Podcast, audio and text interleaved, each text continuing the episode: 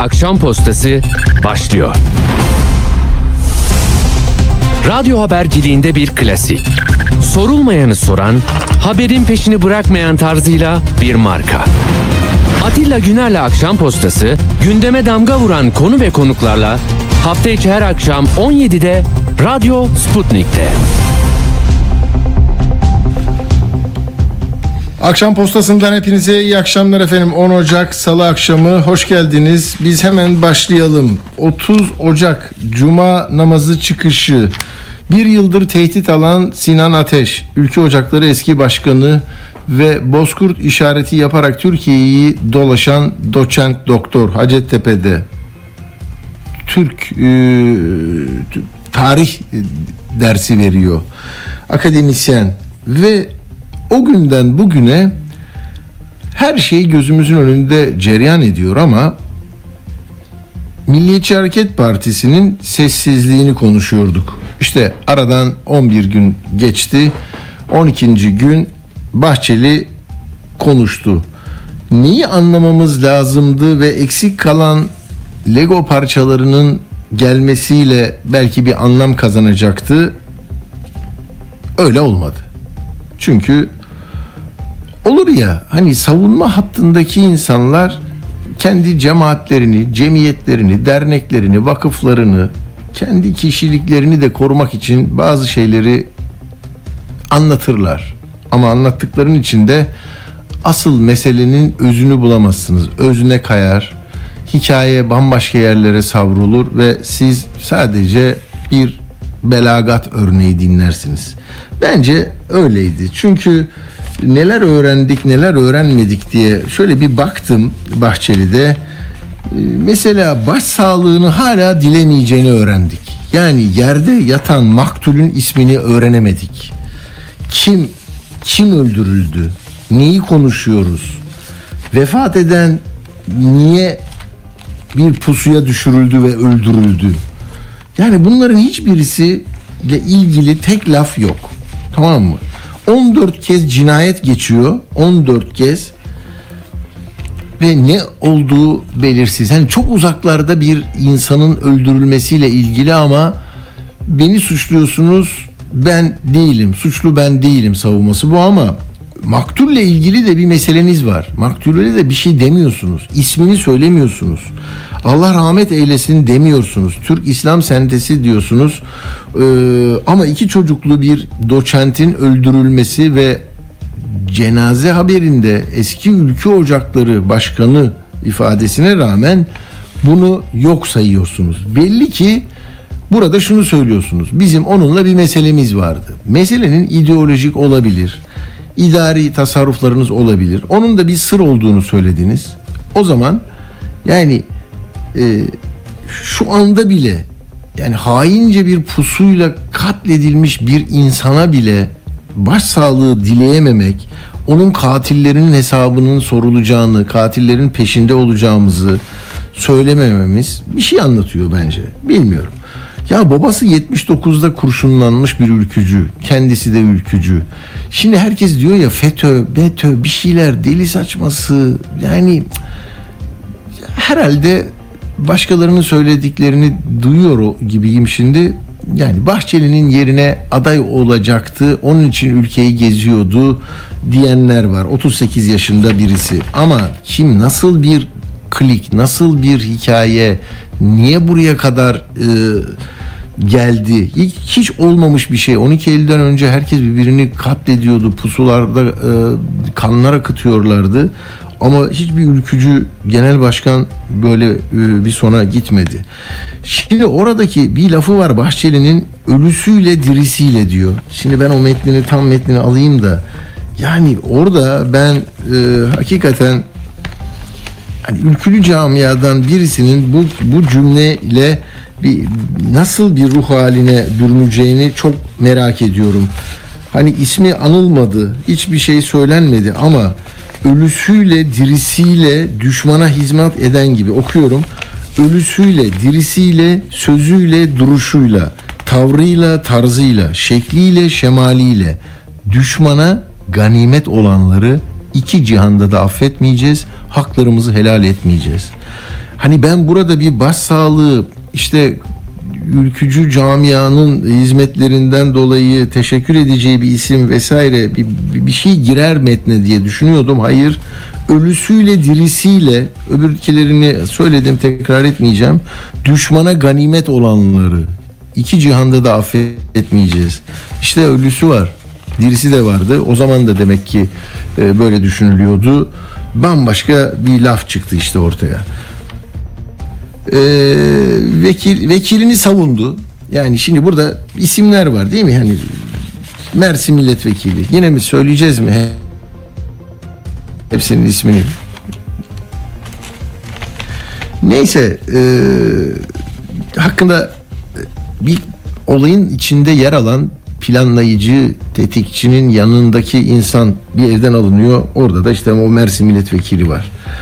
Şimdi e, Bahçeli'nin Sinan Ateş'le ilgili biz küçük sesini dinleyelim. Ondan sonra ben aldığım notları aktaracağım hızlıca. menfur bir cinayetin içine tertemiz davamızı, pürüpak dava arkadaşlarımızı çekmek için kudurmuş gibi faaliyete giren kansızlara eyvallah etmeyeceğiz, tamam demeyeceğiz. Sabrın boyun eğmek değil, mücadele etmek olduğunu cümle aleme hep birlikte göstereceğiz. Allah'tan korkmayıp cennetten çıkmayanlar, cehennet, cennetten çıkmayanlar, çakal olup bozkurta diş gösterenler, münafıklığın her türlü yüzünü sahneye sürenler, densizin devesi gibi çan çan ötenler şunu özellikle unutmasınlar ki tek başıma da kalsa davayı çiğnetmeyeceğim. Tek bir ülküdaşımı ezdirmeyeceğim. Sonu ölüm de olsa surda gerik açtırmayacağım. Karın ağrısı çekenlere, bir cinayet üzerinden siyasi kurgu yapanlara tekrar haykırıyorum ki adayımız belli, kararımız nettir. Yani bu menfur saldırının tabii aday belirleme ile ilgisi yok. Adayın silik olması ya da netleşmemesiyle hiç ilgisi yok. Ama bunun arkasından bunu söylerseniz Cumhur İttifakı'nı e, seçimlere giderken sekteye uğratmak isteyenlerin siyasi bir kurgusu deniyor. E, yani maktulün adını anmıyoruz. Onu, onu onun üzerine çok durmak istiyorum ben gerçekten. Sonra da devam ediyor. Geri dönmeyeceğiz, tamam demeyeceğiz. Şimdi bunlar hani üç ileri de e, e, yargılatmayacağız e, ifadesi vardı. İlk söylediğinde kapalı olarak söylediğinde de. Dolayısıyla Türkiye üzerinde hain proje. Bu mu şimdi yani? Yani o uyuşturucu e, satıcısı, torbacısı Maltepe Gül Suyu'nda orada yapmayın bu satışı, bu mahalleyi kirletiyorsunuz diyen gençlere ateş edip birisini katleden 66 yıl ceza alıp ve 5 yıldır da kaçak gezen o adam şimdi içeride e, Dodo mudur nedir? E, o, onun yani onun yaptığı iki polisin arabasıyla tetikçinin taşındığı bir olayda hangi Cumhur İttifakı, hangi bilmem ne yani burada temizlenmesi gereken birisi vardı ve temizlendi. Şimdi bize bulaşmasın. Tamam mı? Bize bulaşmasın diyor. Sayın Bahçeli böyle diyor. Bakıyorum güpegündüz işlenmiş cinayet diyor. Cinayetin gölgesi birdenbire MHP'ye düşürülmek istendi. Tehlikeyi sezdik, hücumu gördük, sustuk diyor. Tamam mı? En küçük bağ ve bağlantısı yok diyor ülke ocaklarıyla ve MHP ile. Yani ülke ocakları eski başkanı değil mi? Bir de MHP milletvekili var. Bir MHP İstanbul İl Yönetim Kurulu var. Yani neyse bunların yani bilindiğini varsayıyorum ben. Mesela Zafer Partisi şimdi bir pankart yapıyor ya şey diye yerli ve milli katil kim diye ona çok kızdı. Ümit e, Özdağ da cevap verdi. O da daha bir polemik konusu olacak. E, onu da size hemen anlatacağım. Şey diyor e, Cumhur İttifakı'nı sarsmayı ve MHP'yi Milliyetçi Hareket Partisi'ne anılan saldırıyla ir, irtibatlandırmak için binlerce FETÖ hesabı açıldı. Yani bunlara gerek yok ki.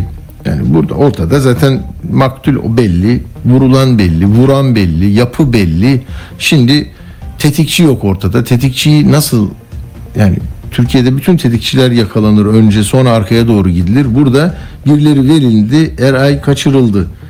Şimdi bu bilgileri ulaşıyor ya gazeteciler yazıyorlar düzgün düzgün. Ona da çok içerlemiş olmalı. Bahçeli diyor ki kripto damar vasıtasıyla devamlı servis ediliyor. İfade, ifade tutanakları diyor. Orada da ona kızıyor.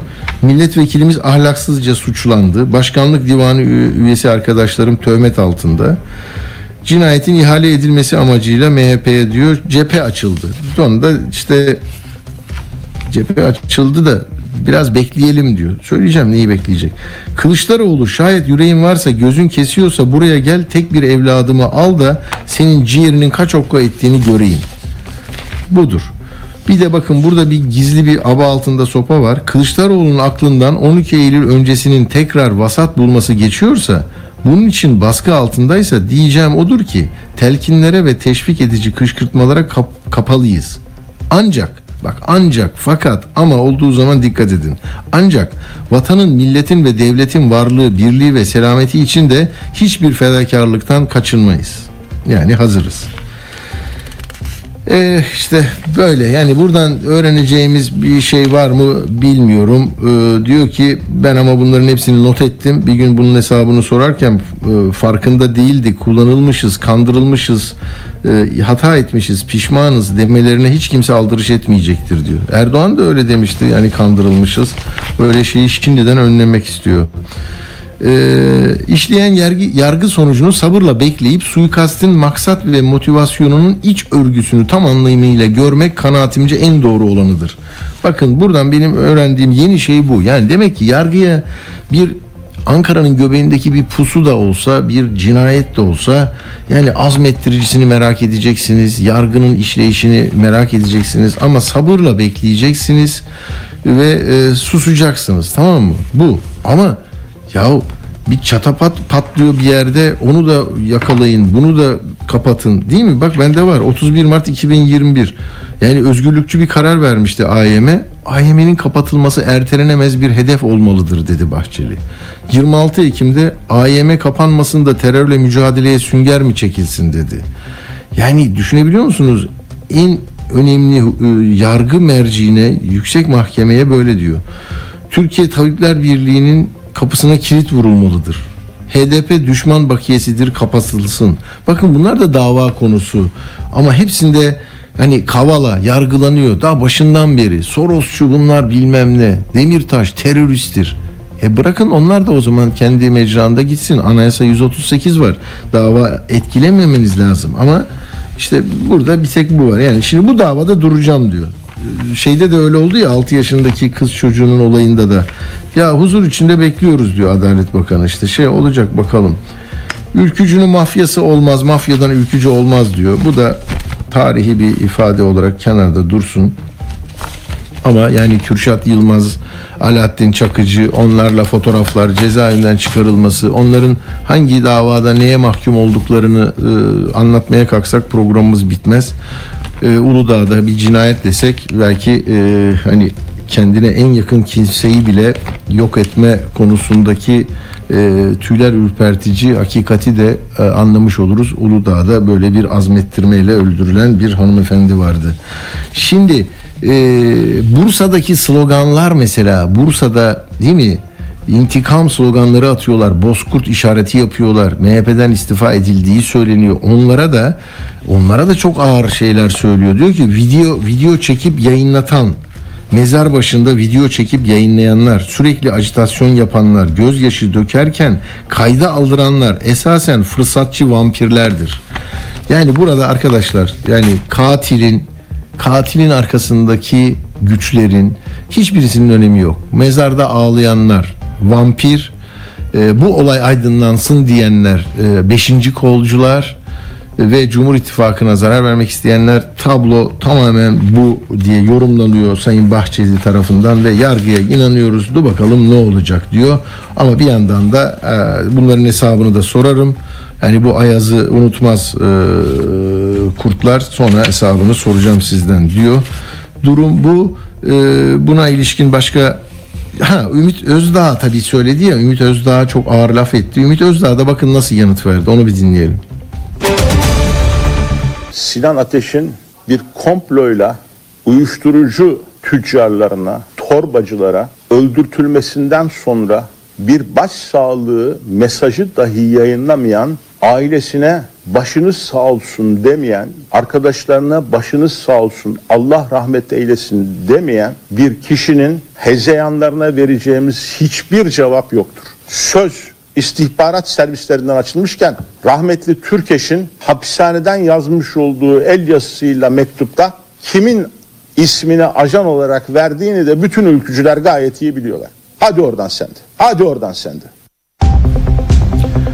Evet bu 26 Temmuz 83 tarihli denir bu mektuba. Türkeş tarafından e, Muharrem Şemsiye yazıldığı iddia edilir. Böyle bir el yazısı vardır tartışılır. Türkeş işte orada e, istihbarata çalışıyor e, der e, Ümit Özdağ'ın söylemek istediği o ama bir lafı daha var Ümit Özdağ'ın. Diyor ki savcıya ben giderim ama diyor sen diyor Ulvi Olcay ve Semih'i de e, yolla savcıya diyor. Yani işte Semih Yalçın teşkilattan sorumlu genel başkan yardımcısı. İzzet Ulvi Yönter o da e, yine başkanlık divanı üyesi genel başkan yardımcısı. Olcay Kılavuz da Mersin milletvekili. Hani o aranan bir kişi onun e, bulunduğu bir evden alındı ya. Ama şöyle devam ediyor. İstersen göl başında portakal sandıklarında yakalanan silahlar soruşturmasını yürüten savcıya bile giderim diyor. Bu çok şifreli bir şey. Bunu gördünüz mü bilmiyorum. Bugün onu çıkaran var mı? Ama e, geçmişte böyle bir haber var. 1999'da e, kaleme alınmış. Hürriyet'in arşivinden bulunabilirsiniz. 23 Şubat 1978'de polise bir ihbar geliyor. Adana'dan Ankara'ya gelen beyaz renkli şu plakalı e, araçta silah var. Durduruluyor.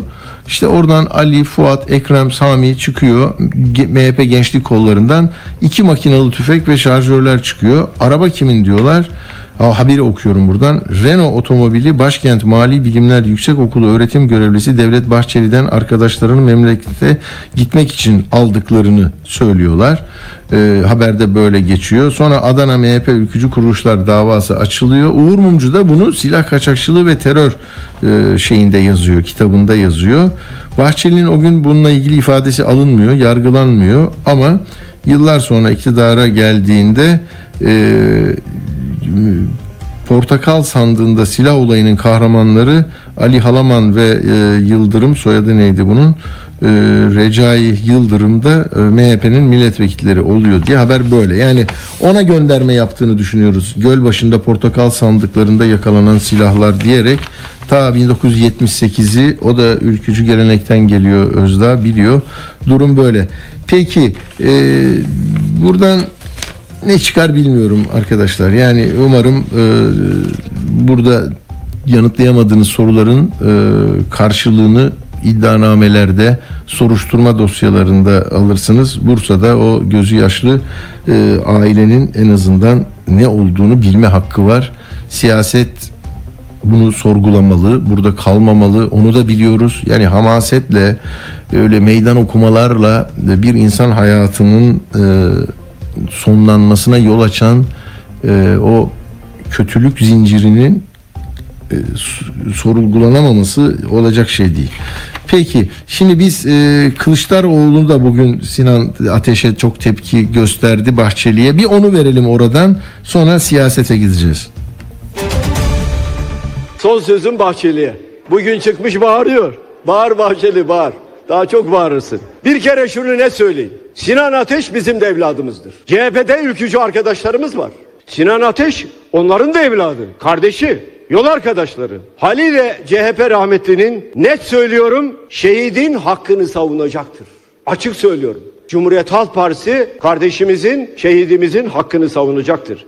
Bu benim CHP ülkücülerine karşı sorumluluğumdur. Ben bu sorumluluğumu yerine getirmek zorundayım. Madem bu kadar bağırıyor, çağırıyor, o zaman daha açık ve net konuşayım. Yanında azmettiricileri barındırıyorsun. Teslim edeceksin. Yanında azmettiricileri, cinayeti azmettiricileri barındırıyorsun, teslim edeceksin. Mafyaya fotoğraf vere vere yanındaki gençlere yanlış mesajlar verdin. Onlar da mafyacılık oynadı. Her şeyi berbat ettiler. Bilmiyor muyuz sanıyorsun?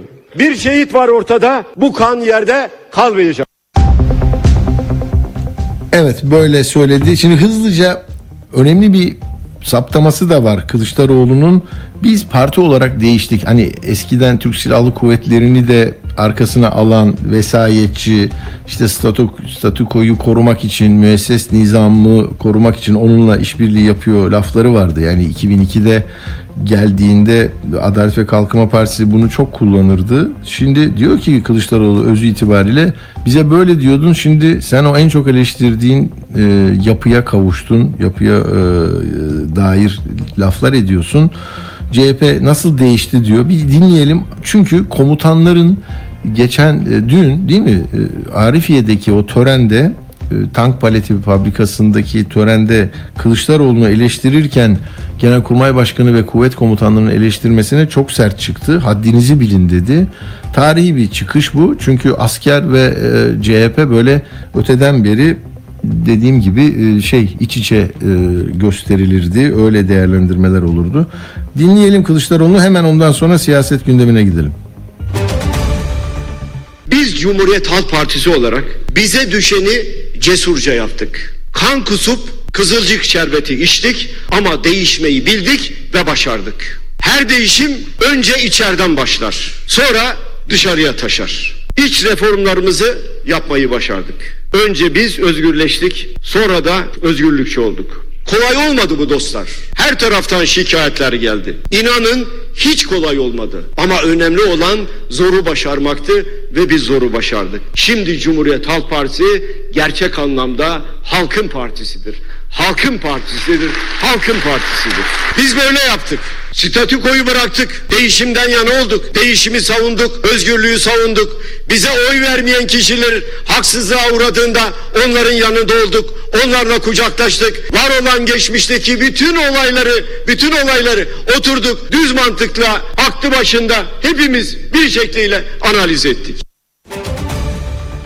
Peki Erdoğan ne yaptı? Eleştirdiği her şeye, dün eleştirdiği her şeye şimdi bizzat kendisi dönüştü. Korkunç bir tiran oldu. Militarizmin savunucusu oldu. Artık statükocu söylemlerden öteye gitmiyor onun söylemleri. Korkunç yapılarla hizalandı. Değişimin önüne büyük bir engel olarak çıktı. Öyle bir sistem kurdu ki dün beni siyasal olarak eleştirirken askerlere alkışlatır oldu. Kendisini askerlere alkışlatır oldu. Askerlerin alkışlanması inanın şahsen hiç umurumda değil. Ama devlet açısından büyük bir çürümüşlüğün göstergesidir bu. Bir daha ifade edeyim. Askerin beni alkışlamasını asla istemem. Böyle bir niyetim de yoktur. Ama yalan dolan söyleyeni eğer bir asker alkışlıyorsa devletin çürüdüğünü orada görüyoruz. Açık ve net söylüyorum. Evet. Cumhuriyet Halk Partisi liderinin bu sözleri e, ilginç yani kayda değer mutlaka not edilmiştir e, bu konunun uzmanları tarafından da hani askerle birlikte anılan ve bugüne kadar hep e, darbeler, müdahaleler, vesayetle e, aynı cümleler içinde CHP ordu işte ordu göreve pankartları vesaire hep kullanılmıştır biliyorsunuz. Şimdi e, bu, bunun dayanaklarını da söyledi Kılıçdaroğlu. Yani değiştik, gerçek halkın partisi olduk diyor. Bunlar önemli. Peki şimdi altılı masayı da zaten e, kendisi işte bir şekil veriyor, bir yere doğru götürüyor ama tartışmalar da devam ediyor. Hepimizin belli görüşleri var. Biz de bunları toparlıyoruz, sizlere aktarıyoruz. Efendim e, şimdi de huzurda e, Burak Bilgehan Özbek var, e, siyaset bilimci. Hoş geldiniz Burak Hocam. Merhaba, hoş bulduk. Şimdi e, buradan bir şey söylemek ister misiniz? E, yani Kılıçdaroğlu'nun bu vurgusu e, ne kadar kıymetli, ne, ne düşündürüyor size? Ya aslında şu andaki sivil asker ilişkileriyle daha önceden AKP'nin Hmm. eleştirdiği sivil asker ilişkileri birbirinden farklı. Evet. Çünkü daha önce siyaset kurumu üzerinde baskı kuran ve e, açıkçası siyaset kurumunun e, sınırlarını çizen bir e, asker Evet. vardı. Şu andaki e, askeri bürokrasi ise tamamıyla siyaset kurumunun emrinde ve otonomisini kaybetmiş durumda. Yani bunlar birbirinden farklı oldular. Yani daha önce Milli Güvenlik Kurulu Evet. siyaset Evet. üstü bir yapıydı ve siyasilere Milli Güvenlik Kurulu Genel Sekreterliği'nin işte e, gündemini dayatırdı ve bu parlamenter denetime, parlamentonun denetimine kapalıydı. Milli Güvenlik Kurulu sivilleştikten sonra o murad edilen demokratikleşme olmadı. Halen daha MGK kararları parlamenter denetime kapalı. E, bunun yerine Adalet ve Kalkınma Partisi Milli Güvenlik Kurulu'nun yerini aldı. E, yani Hmm. eskiden siyaset üstü bir yapı olan Milli Güvenlik Kurulu artık siyasi bir partinin ta kendisi haline geldi. Yani geçen sene mesela bu kur atağı sırasında Milli Güvenlik Kurulu bu uygulanan ekonomi politikasının rekabetçi bir ekonomi için ve milli güvenlik için çok önemli olduğunu vurgulayan bir metin kaleme almıştı. Şimdi aynı metni zaten AKP e, yönetim kurulu, merkez yönetim kurulu da yazıyor. Hükümet de söylüyor, MGK da söylüyor. Dolayısıyla MGK ile AKP arasında pek bir fark kalmamış gibi gözüküyor. O yüzden sorun bir e, vesayet sorunu, askeri bir vesayet sorunu değil artık yani. Burada daha başka bir sivil vesayet meselesi var. Daha başka bir otokrasi var. O yüzden iki dönemi birbiriyle mukayese etmek çok doğru değil. İkinci olarak da CHP'nin askerlerin kabahatlerini üstlenmekte niye bu kadar hevesli olduğunu da ben açıkçası anlayabilmiş değilim. Yani Hmm. 1971 müdahalesinde CHP karşı çıktı. 1980'de kapatıldı. 28 Evet. Şubat'tan sonra CHP meclis dışı kaldı. Yani bir tepki vermemesine rağmen meclis dışı kaldı. Dolayısıyla hani her günahı üstlenmek zorunda değil. Bugün başörtüsü yasağı da siyaset sahnesine askerler tarafından empoze edilmişti. Yani Cumhuriyet hı. Halk Partisi'nin kitlesi, tabanı yani böyle büyük bir coşkuyla başörtüleri üniversiteye almayalım ya da bu sorun bir şekilde kesinlikle asker tarafından çözülsün gibi bir kaygı içerisinde değildi. Niye bunu söylüyorum? Çünkü sorun çözüldükten sonra üniversitelerde, toplumda öyle zannedildiği gibi büyük gerilimler olmadı. Toplum zaten bu meseleyi kendisinden çözmüştü. Yani bir dönem AKP'de siyaset yapmış, kalem oynatmış, oraya danışmanlık yapmış insanların seküler ve muhafazakar okumalarını bu kadar hızlı bir şekilde kabullenmeye gerek yok. Yani agresif, azgın sekülerler, masum, hakları ihlal edilmiş muhafazakarlar ikileminin dışında Türkiye'de bir de asker meselesi vardı. Ve bu asker meselesi siyasetin üzerinde çok etkiliydi. Siyasi partiler onun milli güvenlik tanımının dışına çıktıkları zaman kapatılıyordu. Yani burada CHP'lilerin, sekülerlerin bir kabahati varmış gibi, zorla dönüşmüş gibi bir tablo çizmenin de bir anlamı yok. Ben bunu yadırgıyorum açıkçası. Bunu söylemem gerekiyor. Çok, Ee, çok önemli ama söylediğiniz bunu tabii Anayasa Mahkemesi'ne başvurunun üzerinden yürütülen muazzam bir propagandayla ya da çok tekrarlanan bazı cümleler vardır ya camiyi ahır yaptılar mesela bu da böyle kalıcı etki yaratıyor.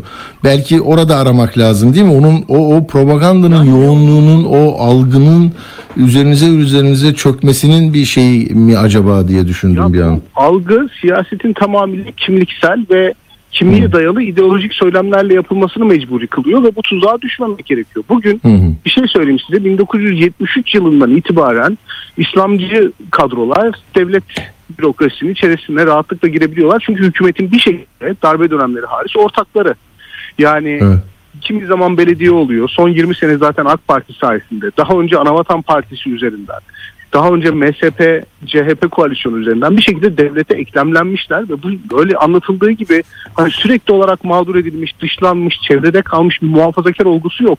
İkincisi muhafazakarların oy ver- verme davranışı da zaten bunun üzerinden şekillen, şekillenmiyor. Yani o e, muhafazakar kimliği üzerinden şekillenmiyor. Daha çok kamu kaynaklarına daha fazla erişim imkanı üzerinden şekilleniyor. Yani bu olguların dışında bir e, siyaset üretmek, bir mahcubiyet duymak, yani seküler kimliği sanki ontolojik olarak kabahatliymiş gibi resmetmek bana biraz hakikaten çok çok garip geliyor açıkçası.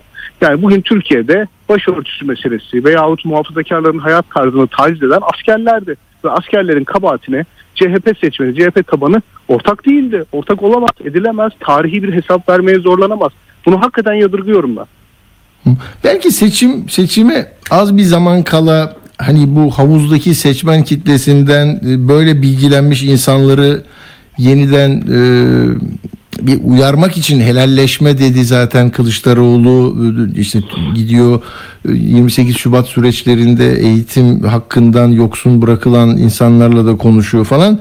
E, tabii bu belki tam sizin söylediğiniz e, eleştiriye e, bir şey yanıt değil ama e, yani bir, seçimi kazanma telaşı içinde yapılan şeyler mi acaba propaganda yöntemleri mi bilmiyorum.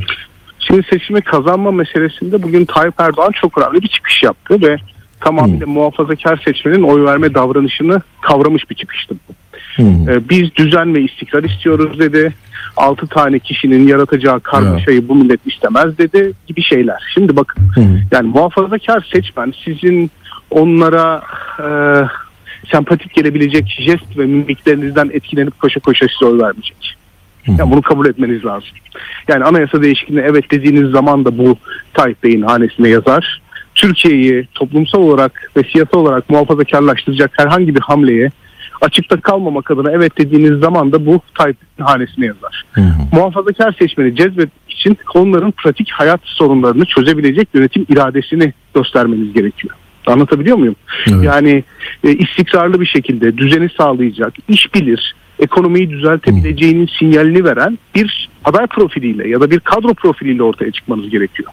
Dolayısıyla istediğiniz kadar helalleşme üzerinden muhafazakarları kendinizi affettirmeye çalışın ama ortaya bir düzensizlik, bir istikrarsızlık, bir karmaşa, bir dağınıklık resmi veriyorsanız bu muhafazakar seçmeni çeken bir durum olmuyor. Hı hı. Yani muhafazakar seçmene hitap etmek için e, bu kimliksel düzlemden ayrılıp daha reel politiğe girmeniz gerekiyor.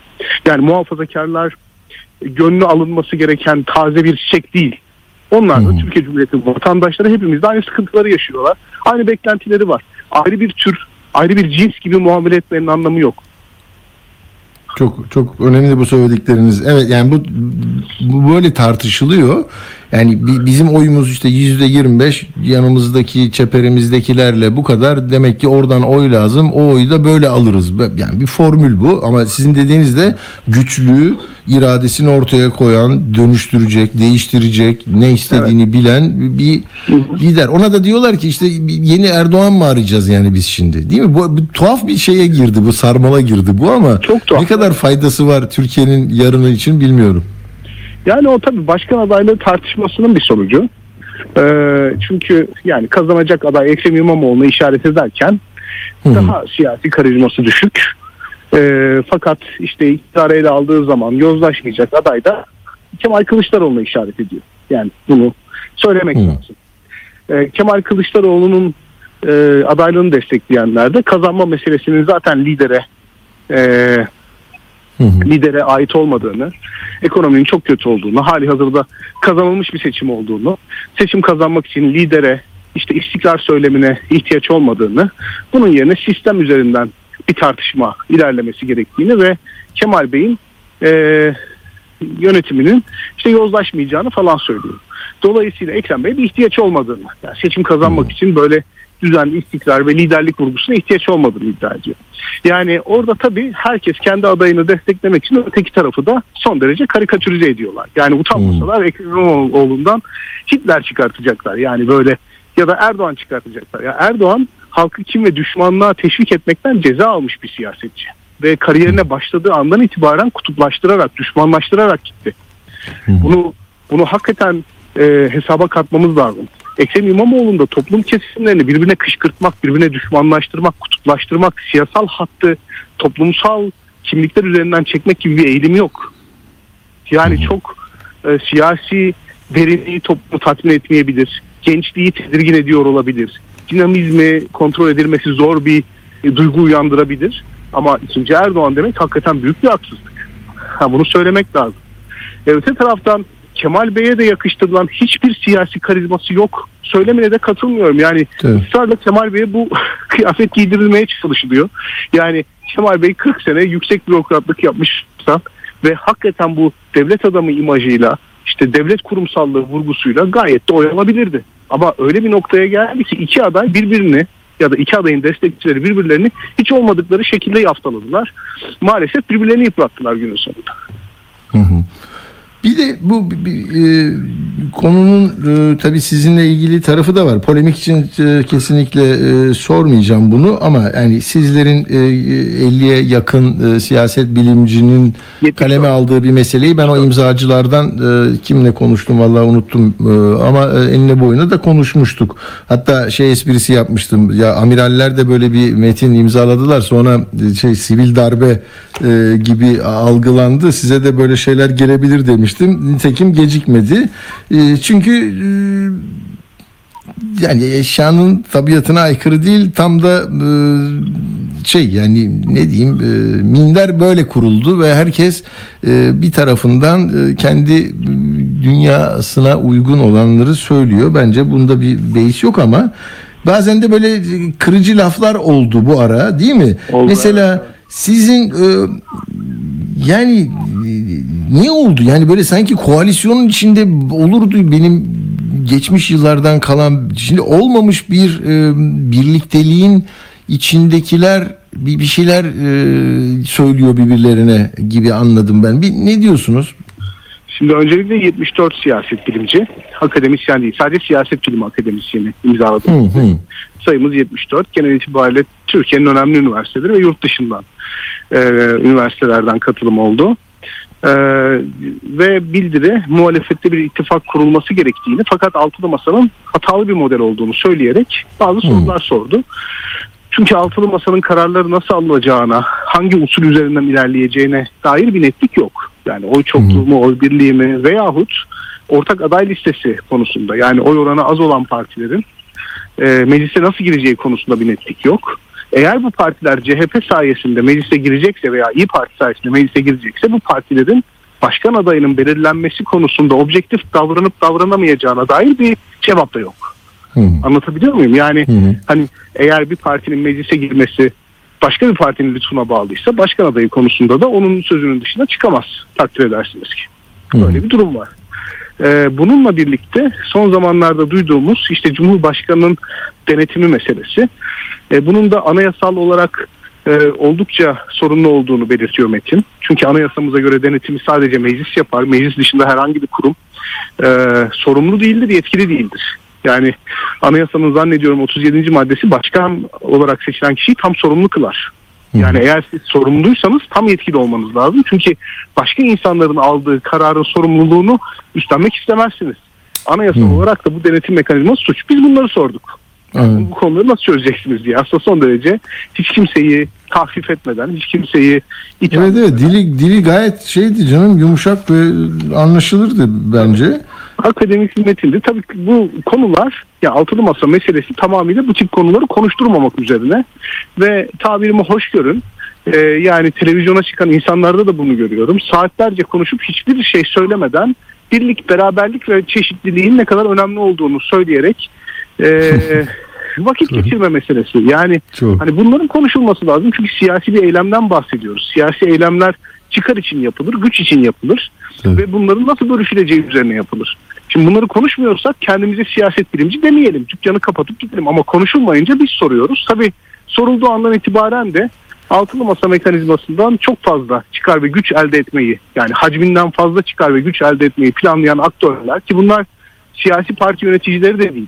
Onların Değil. etrafında kümelenen yazar ve entelektüellerden oluşuyor daha çok. Çünkü onların da hı. anladığım kadarıyla bir ikbal beklentisi olabilir veyahut tekrar sisteme geri dönme arzusu olabilir. Onlardan çok sert ve e, bir dönem bize 2012-2013 yıllarında Gezi Parkı sırasında mesela e, yazılan yazıları hatırlatan şekilde tepkiler geldi. Sürekli olarak yaftalıyorlar. Mesela Gezi Parkı sırasında Nagihan Alçı bu Alevi ayaklanması demişti. Atilla Yayla bunların hepsi sosyalist, komünist falan demişti.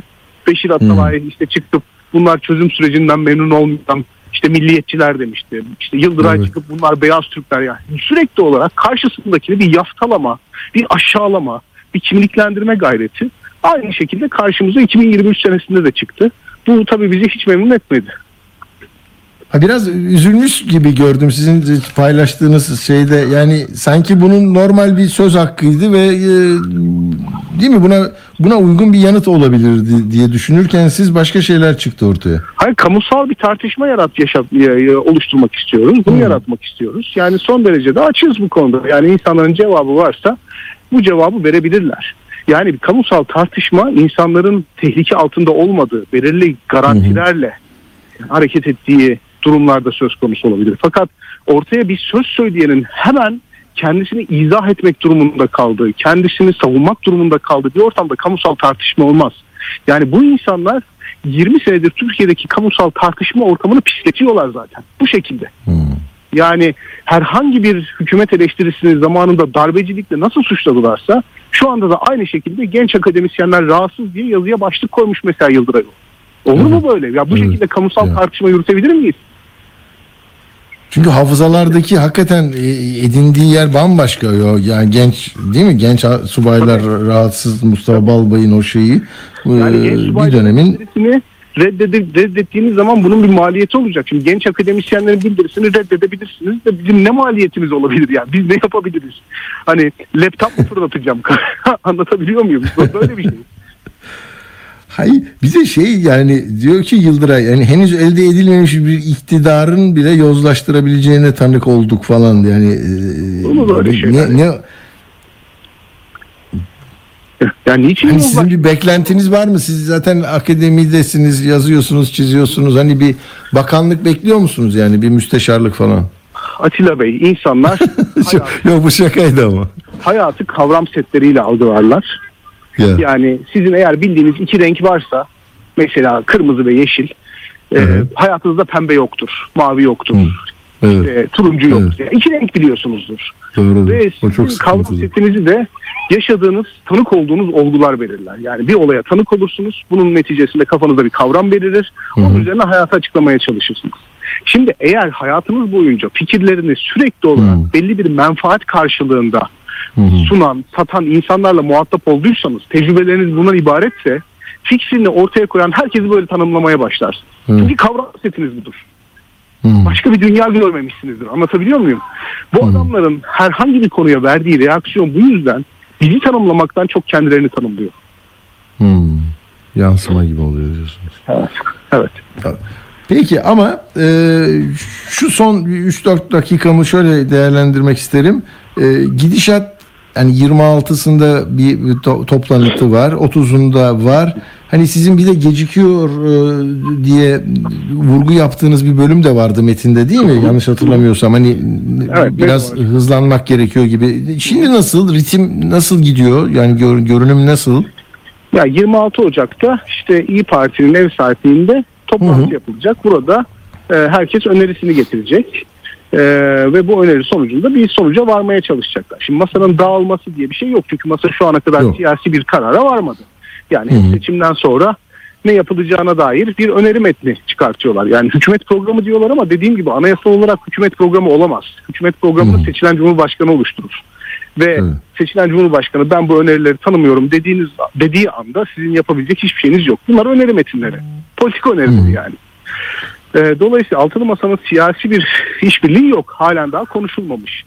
Ee, dolayısıyla başkan adaylığı üzerinde bir mutabakat oluşursa bir isim üzerinde mutabakata varırlarsa başkan adayı üzerinden bir kampanya yürüyecek ve başkan adayı politika önerilerini benimsediğini beyan edip kampanyasına başlayacak. Ama eğer farklı isimler masaya gelirse ve masada oy birliği prensibi üzerinden karar alınacaksa bir anlaşmazlık olursa ben 26 Ocak'taki toplantıdan bir ortak metin beklemiyorum açıkçası. Bir tıkanma Hı. bekliyorum. Bu Hı. tıkanmayı da altılı masa eğer aşamıyorsa partilerin ikili müzakereleri aşar. Burada da aklımıza İyi Parti ve CHP geliyor yani açıkçası. Hani oy oranları bakımından ele aldığımız zaman. E, o yüzden e, altılı masanın bu da fiili olarak hükmünü yitirmesi demek. Yani eğer bir karara varamıyorsa ve siyasi ikili müzakerelerle bir sonuca ulaşılıyorsa burada hükmü CHP ve İyi Parti verecek. Yani yeniden biz Millet İttifakı teriminin altılı masadan daha çok konuşulduğu bir Hmm. döneme uyanabiliriz. Ve aday altılı masa yerine Millet İttifakı'nın adayı olabilir. İlginç, ilginç. Ekrem İmamoğlu'nun tabii o hukuki kuşatılmışlık hali de bambaşka bir tablo. Orada e, ne, ne diyebilirsiniz? Ya bu bir risk oluşturuyor ve Ekrem İmam- İmamoğlu'nun isminin elenmesi için bir gerekçe tabii. Çok Hmm. güçlü bir gerekçe. Zaten hükümetin attığı adımın sebebi de bu. Yani Hmm. Ekrem İmamoğlu'nun ismi masaya gelmesin ve konuşulmasın. Çünkü gerçekten korktukları bir aday. Ee, fakat ortada şöyle bir durum var.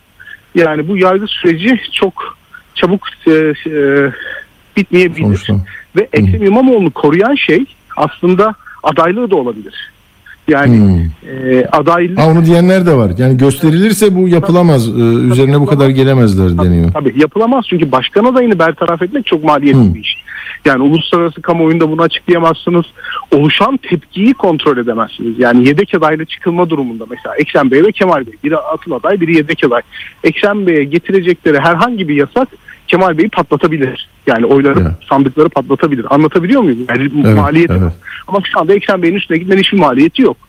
Yani aday değil, bir şey değil. Hatta Hmm. belediyeyi ele geçirmek isteyen bir parti için de iyi bir şey, fırsat. Ee, Dolayısıyla Ekrem Bey'in hukuki durumu bence bu şekilde de değerlendirilecek. Yani bu adamın davası var, aday yapmayalımdan ziyade bu adamın davası var, aday yapalım. Eğer gadre uğrarsa siyasi potansiyelini siyasi potansiyelini değerlendiririz. Ee, eğer kadre uğramazsa da zaten başkan adayı olarak devam eder gibi bir değerlendirme de olabilir. Anladım. Bu da seçenekler arasında e, bunu daha az e, söylüyor e, pek çok isim ama e, önemli. Çok çok teşekkür ediyorum e, Burak Bilgehan Özbek hocama. Sağ olun. Katkı sundunuz her zamanki gibi. Çok teşekkür ederim. Estağfurullah. Ben teşekkür ederim. Hoşçakalın. Sağ olun. Evet, e, Burak Hoca net koyduğu meseleyi. Şimdi bizim az bir zamanımız var. E, bir dava vardı. Yine Türkiye'nin her şeyi hukukla yürüyor. Ali İhsan Ökten Türk Tabipleri Birliği ikinci başkanı. Acaba bugün orada ne oluyor? Bir duruşma vardı. Şubat'a ertelendiğini biliyorum. Hemen acil bulabilir miyiz acaba? Şimdi e, efendim biliyorsunuz e, bu e, Merkez Konseyi'nin görevden alınması için Ankara'da bir dava açılmıştı. Şebnem Korur Fincancı Hoca zaten o televizyon bağlantısı nedeniyle tutuklandı. Yargılaması sürüyor. Şimdi bugünkü duruşma da 8 Şubat'a ertelenmiş. Burada Ankara dış kapıda adliye önünde toplanmış hekimler hekimlik susturulamaz demişler. Ee, acaba ne oldu? Ben de onu merak ediyordum. Bağlantı sağlayabileceğiz mi? Ali İhsan Ökten. Belki duruşmada olabilir. Bir küçük ara verelim bakalım duruma göre devam edeceğiz. Radyo Sputnik 5 merkezden karasal yayında. İstanbul 97.8, Ankara 96.2, İzmir 91, Bursa 101.4, Kocaeli 90.2. Karasal yayınlarımızın olmadığı yerlerde tr.sputniknews.com adresinden iOS ya da Android mobil cihazınızdan Sputnik News uygulamasını indirerek dinleyebilirsiniz. Radyo Sputnik. Anlatılmayanları anlatıyoruz. Evet bakalım bağlantı olana kadar bir de grup toplantısı vardı HDP'nin. Sancar, e, Mithat Sancar ne dedi? E, ilginç sözleri var. Siz- kaybederken hepimiz büyük kazanacağız diyor. Bir dinleyelim Mithat Sancar'ı. oy çokluğu değil, sandıkta milyonların oy birliği belirleyecektir bu ülkenin geleceğini. Bunu bir herkes bilsin. Hangi oy çokluğunu Anayasa Mahkemesi'nden çıkarmaya çalışırsanız çalışın. Asıl belirleyici olan ve olacak olan sandıklarda milyonların oy birliğidir. O milyonların oy birliğini o sandıklarda sağlamak ve o sandıklardan çıkarmak da bizim asli görevimizdir. Tarihi sorumluluğumuzdur. Herkesi bu sorumluluğun farkında olmaya çağırıyoruz. Yolumuzda yürümeye devam edeceğiz. Parti kapatılacakmış, kapatılmayacakmış bunların hiçbirine kulak asmayacağız. İlk günden çalışmalarımızı başlattık, seçeneklerimizi ürettik. Yollar vardır. Bu gücü halktan aldığımız, hakikatten aldığımız bu gücü toplumsal mücadelenin her alanında olduğu gibi seçimlerde de mutlaka ortaya koyacağız. Bu gücü seçimlerin sonucuna mutlaka yansıtacağız. Ey iktidar bloku tehditlerle, şantajlarla, kumpaslarla, oyunlarla bu gerçeği değiştiremeyeceksiniz. HDP var, HDP geliyor, büyük kaybedeceksiniz. Ve siz kaybederken hepimiz birlikte büyük kazanacağız. Büyük kazanacağız. Evet bu arada HDP'nin kapatılmasıyla ilgili davada da Yargıtay Cumhuriyet Başsavcısı Bekir Şahin gitti sözlü olarak e, iddialarını tekrarladı. E, Ben burada Tabii hukuk içinde devam eden bir mesele bu ama e, Sayın Başsavcının çıkışta böyle videosunu da izledim. Şimdi metni de var Anadolu Ajansı'ndan gelmiş. Bir şey yadırgadım e, şu o da hani bir hukuk hukukçu değilim biliyorsunuz söylüyorum hep ama adliyelerde hukuk metinlerinde çok işim oluyor. Davalı partinin devletin ülkesi ve milletiyle bölünmez bütünlüğüne aykırı eylemlerin odağı haline geldiğini tüm delilleriyle ortaya koyduğumuzu bildirdik. Davalı partinin terör örgütüyle bağı bilinen bir gerçek tüm toplumca da biliniyor. Yani şimdi toplumca biliniyor ne demek yani burada 6 milyon insan da ona oy veriyor yani teröre destek mi oluyor anlamıyorum. Sonra mesela diyor ki bir de delili daha şu davalı parti terör örgütünün sözde askere alma dairesi gibi faaliyet göstermektedir. Bunun en önemli delili olarak yıllardır zorla ya da kandırılarak örgüte götürülen çocukların, gençlerin anneleri 3 yılı aşkın süredir Diyarbakır İl Binası da nöbet tutuyor. Yani nöbet tutunca delil mi oluyor? Yani o zaman e, öyle değil ki yani her çocuğun oradan gittiğine dair bir ayrı bir mahkemede, yargıda, usulde başka bir şey olması lazım. Hani bekleyen 300 annenin çocuklarının nasıl gönderildiğine dair fotoğraflar, görüntüler, bilmem neler, telefon dinlemelerini verdik deseydi. Neyse de, e, bu davada bakalım nasıl çıkacak. Demirtaş'ta ortak adaydan kaçınan altılı masadır diyor. Şirin Payız'ın soru sormuş. Ona yanıt yazmış. Diyor ki e, 6 kez e, çok kez e, altılı masa e, gelin kapım açık dedi ama kapıların açık olduğunu belirtiyorlar. Birileri gelip de o kapıdan girmeyecekse HDP ne yapsın? Kapıyı söküp altılı masaya mı götürsün diyor. E, ilginç ve bundan da bilgilenmiş olduk. Diğer Ali İhsan Bey demek ki olmayacak çocuklar. Benim de zaten son 6 dakikam var. Devam ediyorum. O haberi de vermiş oldum. Türk Tabipleri Birliği'nin davası 8 Şubat'a ertelendi. Bak seçime doğru böyle Şubatlar, Martlar, maaşlar her şey hani böyle seçim havasına girdiğinizde e, cereyan ediyor. Değil mi? Dikkatinizi çekerim. Bir iddianameden daha söz edeyim mi? Ben tabii böyle hukukçulardan bir de iddianameyi isterim arkadaşlar. Kötü bir huyumdur. Böyle okurum. Yani okuduğum binlerce iddianame var. Bu da Sibel Tekin'in tamam mı? Sibel Tekin kim? Belgeselci. Ankara'da ne yapıyordu? Tuzlu Çayır'da mı? Bir sabah erken ışıklar daha gün ışınmamış ve e, yaz saati, kış saati kavgasından dolayı karanlıkta e, işine, okuluna gidenleri çekiyor kendisi. Birisi de diyor ki ya burada bunu çeken birisi var. E, gelin bakın diyor. Polis de geliyor. Diyor ki sen burada diyor kapalı e, gardiyanları, infaz koruma memurlarını taşıyan servisin güzergahında e, 6.45 ile 6.55'te video kaydı yaptın. Böyle bak iddianame yazıyor. Ee, geçmiş dönemde Bursa'da da böyle örgütsel bombalı saldırı ve buna benzer yurt genelinde saldırı eylemine yönelik olarak dosya, kapsamındaki tahkikat ihbarı ve görgüye dayalı beyanları kapsamında adli soruşturma başlatıldı. Yani Bursa'da infaz memur koruma memurlarına bombalı tuzak kuruldu diye burada da bu görüntüyü çekenin buna hizmet ediyor olabilir diyor. Arkasından da yani evine gittik diyor. Evinde de Suruç'ta kalanların dilinden Kobane'ye gitmek. Ee, işte bir Suriye ülkesindeki çatışma bölgelerine giden MLKP silahlı terör örgütü üyelerinin görüş ve fikirlerinin yazıldığı dergiler. Yani Kaldıraç dergisi bir şeyler böyle bir satılan dergileri görmüşler.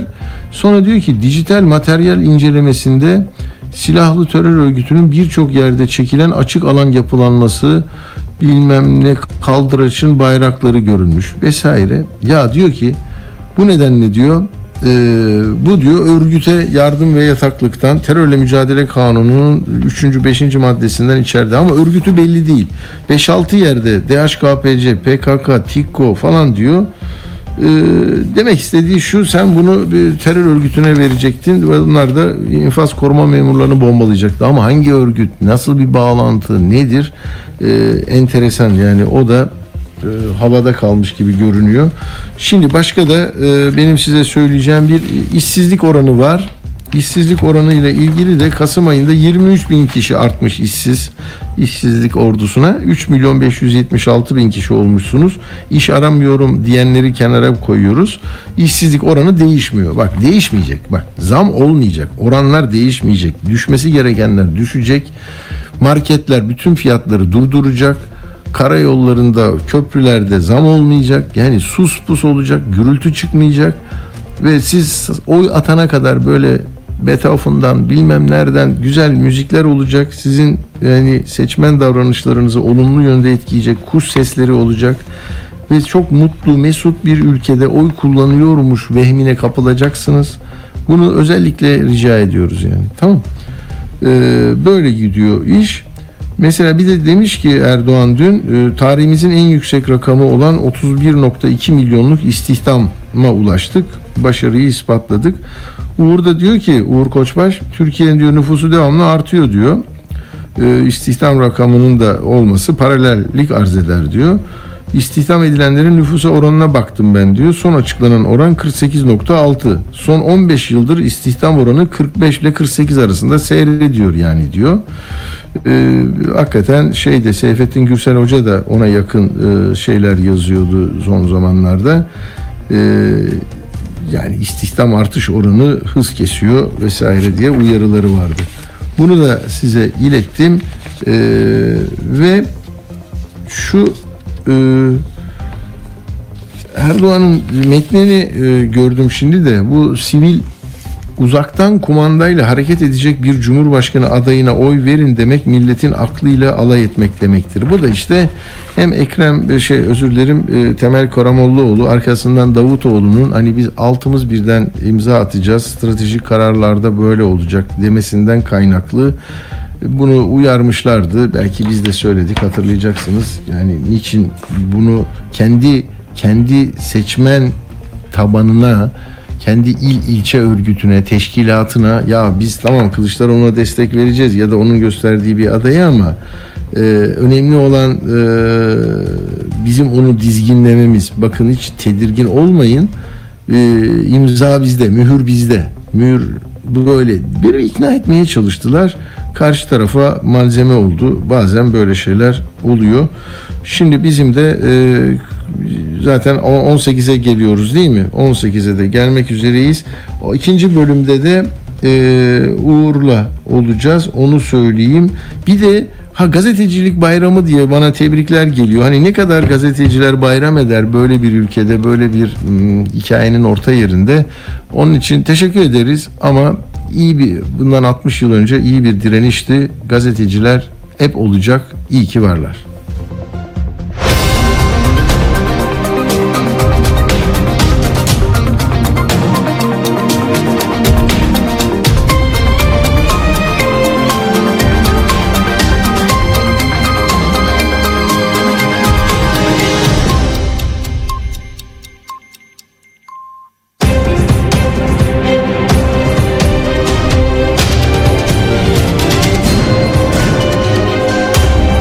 Radyo Sputnik. Anlatılmayanları anlatıyoruz. Son dakika haberleri, canlı yayınlar, multimedya ve daha fazlası Sputnik Haber Ajansı'nın web sitesinde. Dünyanın küçük bir parçasını değil, tamamını anlamak istiyorsanız sputniknews.com.tr'yi tıklayın, habersiz kalmayın. Radyo haberciliğinde bir klasik. Sorulmayanı soran, haberin peşini bırakmayan tarzıyla bir marka. Atilla Güner'le Akşam Postası, gündeme damga vuran konu ve konuklarla hafta içi her akşam 17'de Radyo Sputnik'te. Evet Uğur Koçbaş'la beraberiz. Uğur merhaba hoş geldin. Merhaba, hoş bulduk. Ne oluyor? Dünyada var mı böyle heyecanlı çatapat patapat? Bence Çin işi heyecanlı çünkü e, dünyanın e, geri kalanı, Çin'in dışındaki ülkeler salgın bitti, oh ne güzel oldu, biz normal hayatımıza geri döndük derken Çin acayip bir şekilde Covid salgınının e, etkilerini yaşıyor. Yani bu hiç Çin'in bu salgının başından beri, pandeminin başından beri yaşamadığı bir şekilde yaşıyor. Çünkü her gün 2 milyondan fazla kişi koronavirüsle enfekte oluyor Çin'de. Bunun sebebi de şu.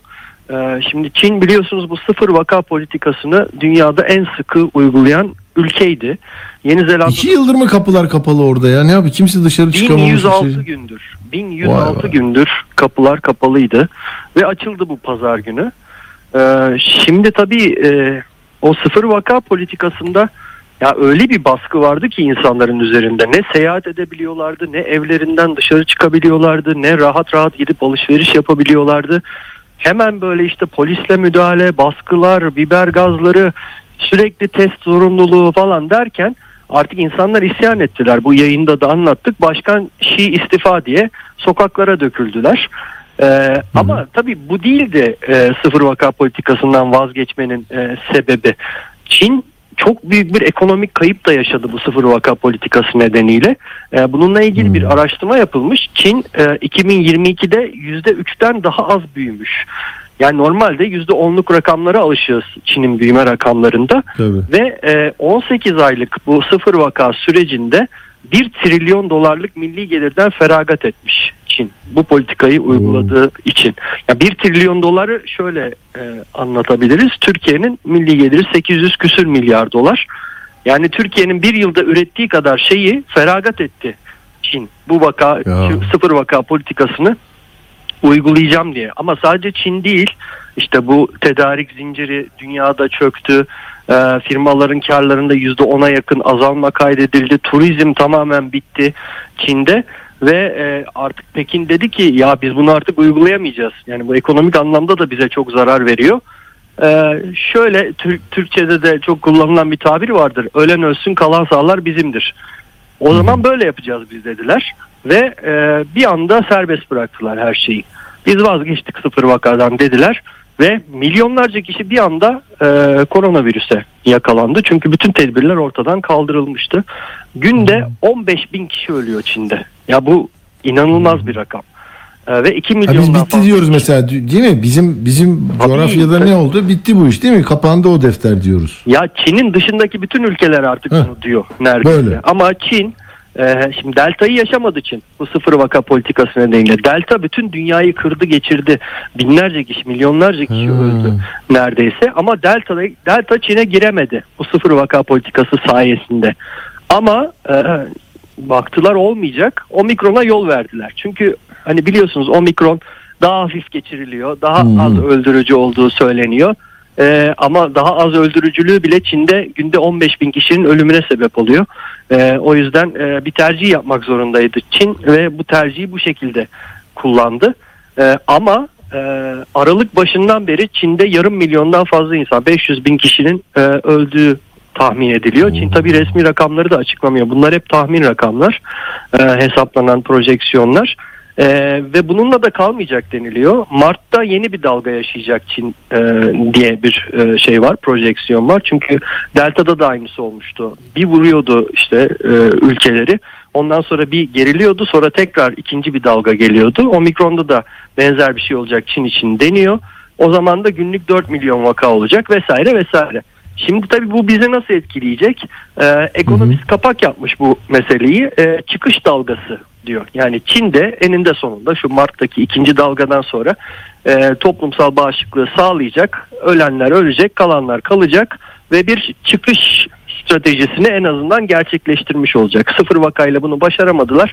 Virüsü serbest bırakarak bunu e, gerçekleştirmiş olacaklar. Peki dünya ekonomisi bundan nasıl etkilenecek diye bir dosya yapmış Hmm. ekonomist. Yani bizim için çok hayırlı olmayacak e, Çin'in bu e, şeyden vazgeçmesi, sıfır vakadan vazgeçmesi. Çünkü e, Çin'in bütün şeyleri, sektörleri yeniden harekete geçirmesiyle birlikte petrolde 15 dolarlık bir artış olacağı tahmin ediliyor Goldman Sachs'ın Hmm. son yayınladığı raporda. Çünkü Çin e, günde 1 milyon varilden fazla ek petrol talebinde bulunacak. E, ve bunun da e, petrol e, şeyinde sektöründe bir 15 dolarlık varil başına artış anlamına geleceği söyleniyor. Bu tabii Türkiye için de alarm çanlarının çalmasına sebep olabilir. İşte yine benzinde mazotta artışlar görebiliriz. Ve aynı zamanda e, Çin'in e, bu yüksek enflasyon merkez bankaları bütün dünyada faizleri arttırıyorlar. Ee, Çin de şimdi %10'luk bir büyüme rakamına ulaşırsa o zaman e, diğer ülkeler yani batı ülkeleri ve Türkiye belki de yeniden enflasyon ve faiz sarmalına e, girebilir diye tahminler var. O yüzden dünya ekonomisi içinde e, çok sonuçları olacak bir şeyden Olumsuz bir gelişme yani değil mi? Olumsuz. Evet. Zaten resesyon tehlikesi var deniyor. Bir sıkıntılar vardı. Bir de bu çıktı. Ya biz peki rahat etmeyeceğiz mi Uğur? Yani bu hastalık sonunda bizde de böyle grip gibi görüyoruz. Herkes kırılıyor, ediyor. Bunların şeyi Vallahi mi? bu De- devamı mı? Uluslararası e, şeyler var, siteler var. E, sekans analizi denilen analizler yapıyorlar. Şimdi yeni bir e, şey var. Omikron varyantı var. Amerika'da ortaya çıktı. İlk defa Amerika'da bir e, varyant ortaya çıktı. E, ve çok çok hızlı yayılıyor. Yani tarihin en hızlı yayılan virüsü deniliyor bunun için. Ya öldürücülüğü gene aynı seviyelerde ama yani tamam e, insanlar şey olmuyorlar, e, ölüme yaklaşmıyorlar, ağır geçirmiyorlar falan ama ya sürekli grip halindeyiz. Yani etrafımızdaki insanlar e, ben Covid mi oldum acaba, şu şey mi oldum, domuz gribi mi oldum, influenza mı oldum bilmem ne. Yani sürekli bu durumdayız çünkü kurtulamıyoruz bir türlü. E, şimdi Amerikalılar bunu yaşıyorlar. O büyük bir ihtimalle deniyor şimdi. E, dünyaya da hakim olacak bu varyant. Diğer bütün şeyleri, virüsleri ortadan kaldıracak. E, 19 Aralık'ta Türkiye'ye giriş yapmış bu uluslararası sitelerdeki benim gördüğüm. E, İstanbul'da bir vaka 19 Aralık'ta görülmüş ki o tek vakayla kalmamıştır. Çünkü gerçekten çok hızlı e, bulaştığı söyleniyor. Hızlı bulaşmak. Ad- adına ne, E, ne demişlerdi Uğur? Kaçırdım. Adını Kraken. söyledin mi? Kraken. Kraken deniyor buna da. Kraken demiş. Hı. Ee, aslında omikronun alt varyantı ama o kadar karmaşık hale geldi ki BQ bilmem ne falan filan Evet. e, derken e, artık buna bir isim koyalım dediler. Bir tane e, virolog e, sosyal medyadan ilan etti. Herkes de bunu kabul etti. Şimdi Kraken olarak kabul ediliyor bu. Ee? Yani Ankara ne yapıyor? Bizim Sağlık Bakanlığı açıklama yaptı mı bu konuda? Yok. Ya işte vakalardan sadece yüzde altısı Covid diye bir açıklaması var Sağlık Bakanı'nın en son. Ee, ama e, onun dışında bir şey göremedim ben. Ee, yani birçok insan da tabii test yaptırmadığı için e, Evet. Covid mi değil mi onu da bilemiyoruz. Haftalık rakamlar yayınlanıyor. Ama e, dünya genelinde aylık baktığımız zaman Dünya Sağlık Örgütü'nün işte vakalarda ve ölümlerde %10-15 civarında bir artış e, tespit ettiğini söyleyebiliriz. Ya işte herkesin sorduğu soru bu. Ya bu bitmeyecek mi? Ya bi- bitecek mi, bitmeyecek mi? Muhtemelen e, bu senenin içinde artık yeni bir varyant daha ortaya çıkmazsa Hı. ki en büyük korku Çin'de ortaya çıkması. E, çünkü Çin'de şimdi milyonlarca kişiye bulaşıyor ya.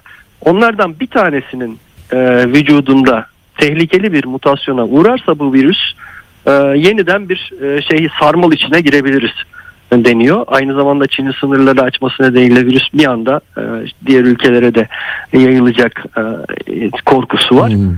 Yani gerçekten bir belirsizliğin içindeyiz. E, ama en azından yeni ortaya çıkan bu varyantların daha ölümcül olmaması, daha tehlikeli olmaması ve hala insanların grip gibi bunu atlatıyor olması bir şey veriyor. Umut ışığı veriyor. Ama sürekli bir soğuk algınlığı, grip hali e, yaşamakta insanların sürekli öksürük, sürekli burun akıntısı. E, o da tabii sinir bozucu bir şey. E, ama Evet. bununla yaşamaya alışacağız belki. Hani virüsle yaşamaya alışacağız. Siz de ailece oldunuz değil mi? Ya. Siz de ne yapıyorsunuz? Biz İlaç de- kullanıyor musunuz? Ya bir iki günde Vay. zaten semptomlar geçti. Yani biraz ilaç kullandık. Ben e, test de yaptırdım, negatif çıktım. E, ama e, Hmm. yani düşünüyorsun olduğun zaman acaba ben Covid mi oldum yoksa e, domuz gribi mi oldum, başka bir şey mi oldum? E, çünkü hepsinin tedavisi de farklı. E, ve e, onu bilerek bir şeyler yapman lazım ama eninde sonunda hani derler ya ilaç kullansan da bir hafta sürüyor kullanmasan da bir hafta sürüyor gerçekten de e, birkaç gün içinde semptomlar geçti ama e, sinir bozucu bir şey tabii. Evet. Ee, son olarak da şunu söyleyeyim. İngiltere'de e, tek kullanımlık plastik çatal, bıçak, tabak, tepsiler yasaklanacak diye bir e, açıklama yapıldı. E, Çevre Hı. Bakanlığı tarafından, İngiliz Çevre Bakanlığı tarafından. E, çünkü İngiltere'de her yıl 1.1 milyar tek kullanımlık tabak, 4 milyardan fazla da çatal ve bıçak kullanılıyormuş. Ve bunların sadece %10'u e, geri dönüştürülüyormuş. Şimdi bunun niye söylüyorum? Çünkü bu bizi çok ilgilendiren bir şey. Neden? Hmm. Çünkü İngiltere'nin plastik atıklarının hepsi Türkiye'ye ihraç ediliyor. Yani bu geri Hmm. dönüştürülmeyen e, %90'lık kesim e, Türkiye'ye atık olarak ihraç ediliyor. Mesela e, Avrupa Birliği'nin e, en çok çöp ihraç ettiği, plastik çöp ihraç ettiği bir numaralı ülke Türkiye. 14.7 milyon ton. Yani korkunç bir rakam. Arkamızdan Hindistan geliyor 2.4 milyon ton. Yani 7 katı neredeyse Hindistan'dan daha fazla e, çöp alıyoruz. Biz plastik atık alıyoruz. Ee, Avrupa'dan her gün Türkiye'ye 241 kamyon çöp geliyor. Yani e, ve İngiltere'deki plastik atıkların yüzde 40'ını da Türkiye ithal ediyor. O yüzden e, İngiltere'nin bu kararı biraz Türkiye'deki çevre sorununu da rahatlatacak bir karar olarak e, görülebilir belki. Ama ondan önce de AB herhalde almıştı zaten değil mi? Bütün bu e, şimdi bakıyorum da kulak pamukları, Şimdi- çatal bıçak, Evet, plastik tabaklar. pipetler e, ve kulak çöplerini 2020'de yasaklamıştı. İngiltere'de e, AB üyesiyken bu karara uyum sağlamıştı. E, ama şimdi bu plastik çatal bıçak meselesinde e, İngiltere tabii AB'den bağımsız olarak bu kararı almış. Tabii tabii. Yani orada değil de hani ben onu düşündüm baktım şimdi hayır şey diyor AB üyesi ülkeler 2029 yılına kadar tek kullanımlık e, plastik Doğru. şişelerin %90'ını toplama hedefi koymuşlar. E, parlamento da onaylamış. Demek ki bizim ama Türkiye'de de böyle bir şey Greenpeace de kampanyalar yapıyordu bir dönem. Bir konuk e, alalım olur mu Uğur? Yani bu Doğru, e, tamam, gerçekten e, yüzyıllarca kalıyor, doğayı perişan ediyor. Tabii insanoğlu da işte mikroplastik boyutu da var. Bu- konuyu da konuşmuştuk. Yani o plastikler e, doğada e, mikron düzeyinde bile e, bulunması, işte denize karışması, oradaki Evet. e, işte vesaire vesaire bunların vücuda girişinden bahsetmiştik. Yani plastik gerçekten dünyanın çok önemli bir sorunu ve bunun tüketiminin azaltılması için e, Avrupa'da özellikle çok büyük çabalar var. İngiltere'de bu çabaların son halkası oldu. Dileriz Türkiye'de de benzer şeyler yapılır. Yani Hani bir hoca şey demişti bize değil mi? Akdeniz'de hani 4 metrekareye e, bir plastik atık düşüyor. Yani Doğru. her tarafımız plastik. Ve Akdeniz'in en kirli sahili de plastik atıklar nedeniyle Türkiye demişti. Hı hı. Tekrar konuşabiliriz e, hocamızla. Bir şey yapalım Evet. bu 18 saatlerinde. İyi oluyor Uğur. Peki. Çok teşekkür ediyoruz sana. Ben teşekkür İyi akşamlar. ederim. Görüşmek Sağ üzere. olasın Uğur. Evet. Şimdi e, ne diyecektim? Bu ya Halk Halk TV'deki e, Özlem Akarsu Çelik'in dün çok böyle hızlıca geçtim de ne kadar güzel bir metin koymuştu e, sosyal medyaya. Ben şimdi tekrar bu gazeteciler gününde arkadaşlar ona dönmek istiyorum izin verirseniz. Çünkü bakın sizin de her ne iş yapıyorsanız kendi e, iş kolunuzda e, işini çok düzgün yapan ama ödün de vermeyen, tavizde bulunmayan ya işte ekmek parası gel burada buna da rıza göster dediklerinde hadi oradan diyeceğiniz e, insanlardansınızdır. Çevrenizde vardır. Ya Eylül'de geldi şimdi e, Özlem Akarsu Çelik Halk TV'ye. Çok da güzel işler yapıyordu. E, 6 Ocak'ta ayrıldı. Sonra anladık ki şimdi çalışan gazeteciler bayramı diye bir şey kut- kutlanıyor. O televizyonda da kutlanıyor da. E, ya 212 sayılı basın kanununun çıktığı günü kutluyoruz biz tamam mı? Hani biraz meseleye uzak e, olduğunuz için diyorum ki patronlar ya ne demek bu gazetecilere hak mı vereceğiz, hukuk mu vereceğiz? Çalışsınlar işte. Ne ne gerek var diyorlar. Ama büyük müzakereler sürüyor. Sonra gazetelerini kapatıyorlar. Bunlara hak vermeyeceğiz diye. Sonunda basın emekçilerinin lehine olan hani ya işte mesaisi şöyle olur, yıpranması böyle olur, buna kıdem tazminatı böyle olur diye basın iş kolunu için e, bir yasa çıkıyor. Basın kanunu. E, ya onun yıl dönümünde e, işte işsiz şimdi. Çünkü neden? Özleme demişler ki sana 212 yapmayacağız. Ya görüyorsun 1961'de mi ne çıkmıştı bu? Yani 60 yıllık bir yasanın bugün uygulanış biçimine bak. Halk TV'de hani halkın haber alma hakkına saygı duyan bir yerde bu yasadan yararlandırtmadıkları için Özlem de gitmiş. Diyor ki bak Özlem'in yazısına bence çalışan gazeteciler bayramında çalışırken bu yasayı uygulamayan bir muhalif televizyonda işinden olan e, arkadaşımızı ayırayım istedim. Medya patronları diyor Özlem medya patronları açısından biraz daha maliyetli bir sigorta olduğu için yıllarca 212'siz çalıştırılan gazeteciler bugün milyonlarca EYT'li arasında. Ayrıca mevcut siyasi iktidar 212'li sayılı yasadan kaynaklanan haklarımızı patronlarla işbirliği yaparak gasp etti. Geriye sadece yıpranma payı ve basın kartı hakkımız kalsa da 212 habercilerin temel hakkıdır. Med- Medya patronları açısından zorunluluktur.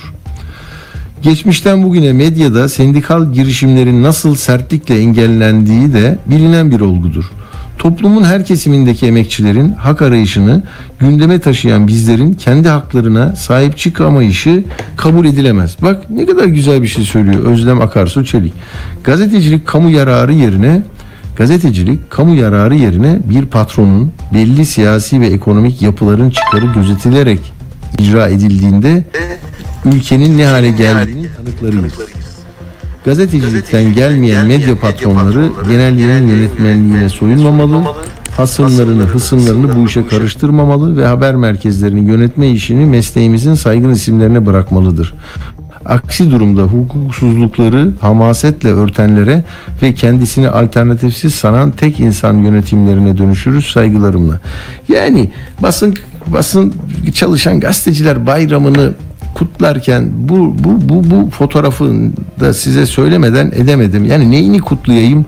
Al işte e, hak, hukuk, adalet diyen e, yerde bile seni 212'li yapmayacağım diyebiliyorsun tecrübeli bir gazeteciye. Özlem de e, iyi yapmış, gitmiş. İnşallah daha iyi bu hakkı, hukuku gözeten bir yerde olur. Çok yani hem üzüldüm hem de ona ayırayım bugünü dedim. Şimdi e, burada noktalayalım. Biz hani Türkiye Cumhuriyeti'nin 100. yaşını heyecanla kutlayacak mıyız? Onu epeydir söylüyorum ya. Yani bu sadece 29 Ekim'de hani çatapatları patlatıp havai fişekleri yok işte bilmem ne kılıç kalkan ekipleriyle mi olacak yoksa bunu insanlara iyi anlatacağız mı? Bir, bir, bir hazırlıklar var mı? Yani şarkısı, marşı, işte billboardları ne olacak? Ne zaman başlayacak? Onu bilmiyorum. Konserleri, oyunları ne bileyim her alanda bir şeyler olmasını bekliyor insan. 100 yaş iyi bir yaş çünkü. İşte oradan hareketle biz de dedik ya nutuk e, tamamını veremeyiz belki ama işte e, bölüm bölüm her akşam Mehtap Kepenek'in sesinden size iletiyorum.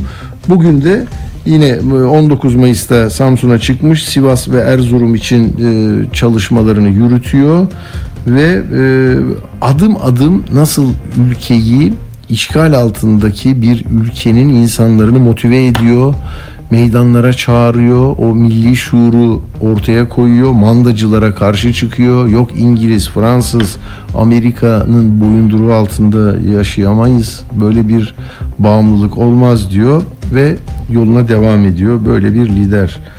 İşte onu dinleyeceğiz şimdi. Nutu okumaya devam edecek Meh- Mehtap Kepenek bize. Teşekkür ediyoruz onun da emeğine. Ee, sizlere de iyi akşamlar diliyorum. Yarın buluşmak üzere. Hoşçakalın efendim. Cumhuriyet 100 yaşında. daha az zamanda daha büyük işler başaracağız. Bu işlerin en büyük temeli Türk kahramanlığı ve yüksek Türk kültürü olan Türkiye Cumhuriyeti'dir. Cumhuriyet 100 yaşında.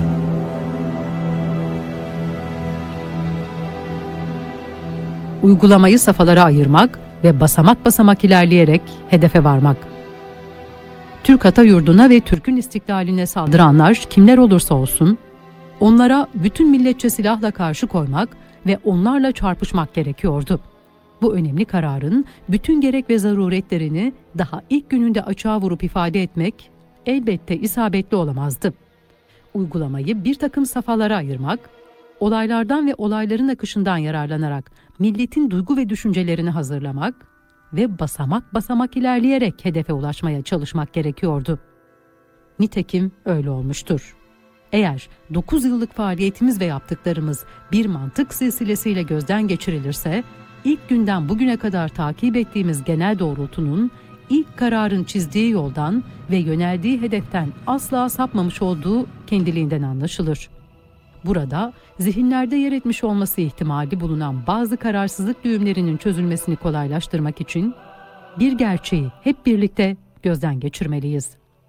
Yapılan milli mücadele dıştan gelen saldırıya karşı vatanın kurtuluşunu tek hedef olarak kabul ettiğine göre bu milli mücadelenin başarıya yaklaştıkça saffa saffa bugünkü döneme kadar milli irade rejiminin bütün ilke ve gereklerini yerine getirmesi tabii ve kaçınılmaz bir tarihi akıştı. Bu kaçınılmaz tarihi akışı gelenekten gelen alışkanlığıyla hemen sezmiş olan hükümdar ailesi ilk andan başlayarak milli mücadelenin amansız düşmanı kesildi. Bu kaçınılmaz tarihi akışı daha başlangıçta ben de görmüş ve sezmiştim. Ancak sonuna kadar devam etmiş olan bu sezgimizi başlangıçta bütün yönleriyle açığa vurup ifade etmedik. Gelecekteki ihtimaller üzerinde fazla konuşmak, giriştiğimiz gerçek ve maddi mücadeleye hayali bir macera niteliği verdirebilirdi.